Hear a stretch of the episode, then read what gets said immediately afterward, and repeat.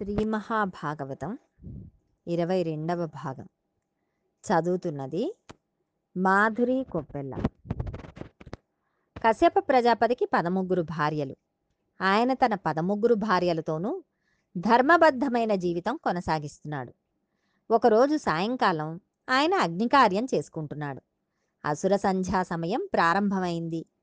ఆయన సాక్షాత్తుగా రాశీభూతమైన తపశ్శక్తి. అంతటి మహానుభావుడు.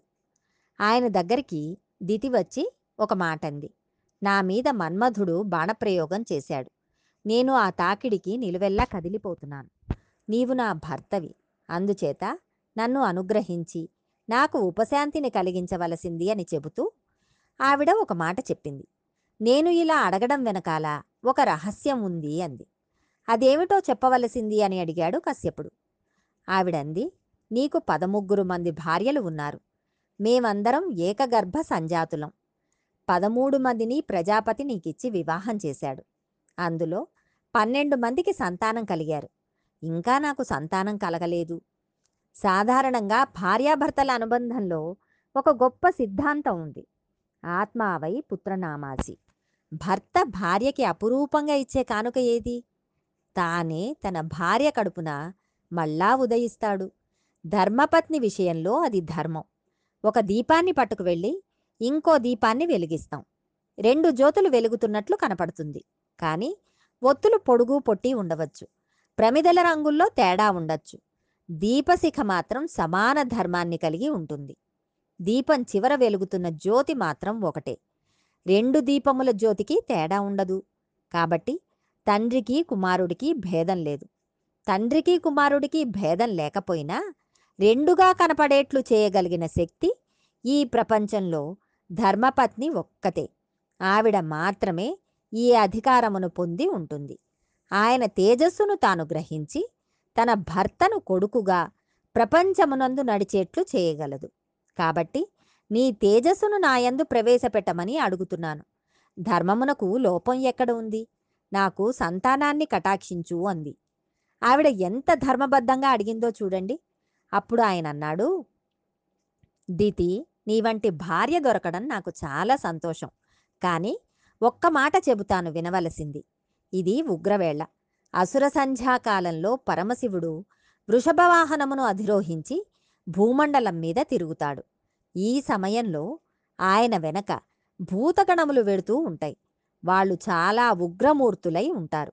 వాళ్ళకి ఆ సమయంలో శివుడి పట్ల ఎవరైనా అపచారంగా ప్రవర్తిస్తే శంకరుడు ఊరుకోవచ్చునేమో కాని ఆయన చుట్టూ ఉన్న గణములు అంగీకరించవు.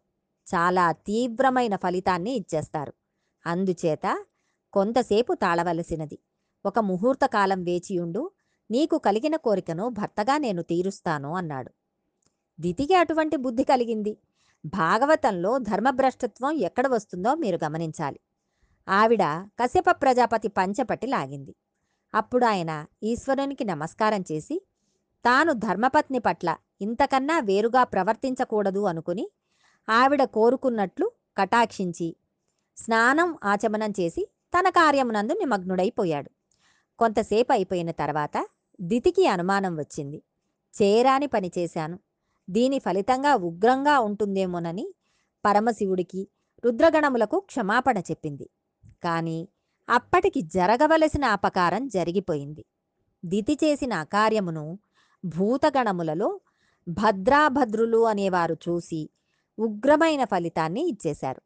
పిమ్మట దితి కశ్యప ప్రజాపతి దగ్గరకు వెళ్ళి అయ్యా నా కడుపున పుట్టే బిడ్డలు ప్రమాదం తీసుకురారు కదా అని అడిగింది. అప్పుడు కశ్యప ప్రజాపతి అన్నాడు నేను వద్దని చెప్పాను కానీ నీవు వినలేదు. నీ కడుపున పుట్టబోయే ఇద్దరు బిడ్డలు కూడా లోక కంటకులు అవుతారు. వాళ్ళు పుట్టగానే ఆకాశం నెత్తురు వర్షిస్తుంది. నక్కలు కూస్తాయి. వాళ్ళు కొన్ని వేల స్త్రీల కళ్ళమ్మట నీళ్ళు కార్పిస్తారు. ఋషులను బాలురను బ్రాహ్మణులను బ్రహ్మచారులను వేదములను దేవతలను అవమానపరుస్తారు. చిట్ట చివరికి వాళ్ళు శ్రీహరి చేతిలో అంతమును పొందుతారు అని చెప్పాడు. ఈ మాటలను విని దితి బావురుమని ఏడ్చింది. చివరకు నాకు ఇంత అపఖ్యాత దీనికి నివారణోపాయం లేదా అని అడిగింది. అప్పుడు కశ్యప ప్రజాపతి దీనికి పశ్చాత్తాపమే నివారణోపాయం. నీవు చాలా పశ్చాత్తాపపడుతున్నావు. నీవు చేసిన దోషం పోదు. కానీ నీవు మహాభక్తుడైన మనవడిని పొందుతావు. హిరణ్యాక్ష హిరణ్యకశిపులలో ఒకనికి మహాభక్తుడైన కుమారుడు పుడతాడు. నీ పశ్చాత్తాపం వలన ఒక మహాపురుషుడు ఒక మహాభక్తుడు జన్మిస్తాడు. మనవడు అంతటి వాడు పుడతాడు. కానీ అసుర సంధ్య వేళలో నీవు చేసిన దుష్కృత్యం వలన కొడుకులు మాత్రం దుర్మార్గులు పుట్టి శ్రీహరి చేతిలో మరణిస్తారు అని చెప్పాడు. భాగవతం కాలస్వరూపం ఎలా ఉంటుందో ప్రమాదములు ఎక్కడి నుండి వస్తాయో బోధ చేస్తుంది. దితి మహాపతివ్రత. అప్పుడు ఆమె ఏం చేసిందో తెలుసా? అసలు పిల్లలను కనడం మానేసింది కడుపులో ఉంచేసింది. వాళ్ళు బయటకు వస్తే చంపేస్తారేమోనని నూరు సంవత్సరములు గర్భం నందు ఉంచేసింది. అప్పుడు ఆ గర్భం నుంచి తేజస్సు బయలుదేరి లోకాలను కప్పేస్తోంది. అందరూ వెళ్ళి మళ్ళా మొరపెట్టుకున్నారు. దితి గర్భం నుండి వస్తున్న తేజస్సు లోకములను ఆక్రమిస్తోంది. కాబట్టి ఆవిడ బిడ్డలను కనేట్టు చూడమని కశ్యప ప్రజాపతిని ప్రార్థించారు. అప్పుడు కశ్యప ప్రజాపతి దితితో నీవు చేస్తున్న పని సృష్టి విరుద్ధం. నీ బిడ్డలను కనవలసింది అని చెప్పాడు.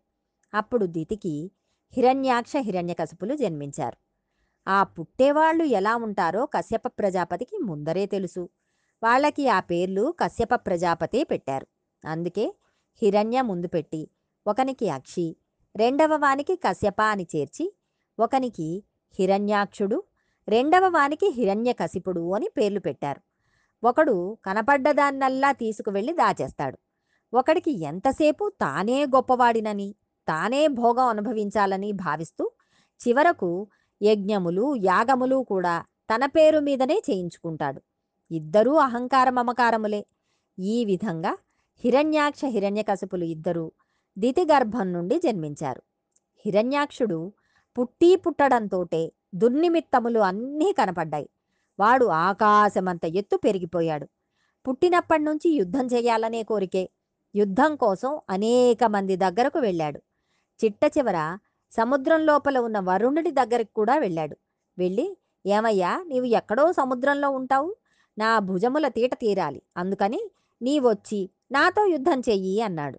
అప్పుడు వరుణుడు నాకు నీతో యుద్ధం ఎందుకు? నీకోసం వచ్చేవాడు ఒక ఆయన ఉన్నాడు. నీవు ఎవరి చేతిలో చావాలని నిర్ణయం అయ్యిందో వాడు వచ్చే సమయం అయిపోయింది. నీవు ఒక్క పర్యాయం సముద్రం మీదకు వెళ్ళు. ఆయన కనపడతాడు. ఆయనతో యుద్ధం చెయ్యి అన్నాడు. ఈ విషయం వరుణుడు ఎలా చెప్పగలిగాడు? అంటే దీనికి వెనక ఇంకొక ఆఖ్యానం కలుస్తుంది. భద్రాభద్రులు అనే రుద్రగణములు చూసి ద్వితీయందు ఉగ్రమైన బిడ్డలు పుట్టాలని ఎప్పుడైతే నిర్ణయం జరిగిందో అప్పుడు ఒక సంఘటన జరిగింది. పురాణము ఎంత శివకేశవుల అభేదంగా నడుస్తుందో చూడండి. భగవదానుగ్రహంతో మరికొంత భాగం రేపు తెలుసుకుందాం.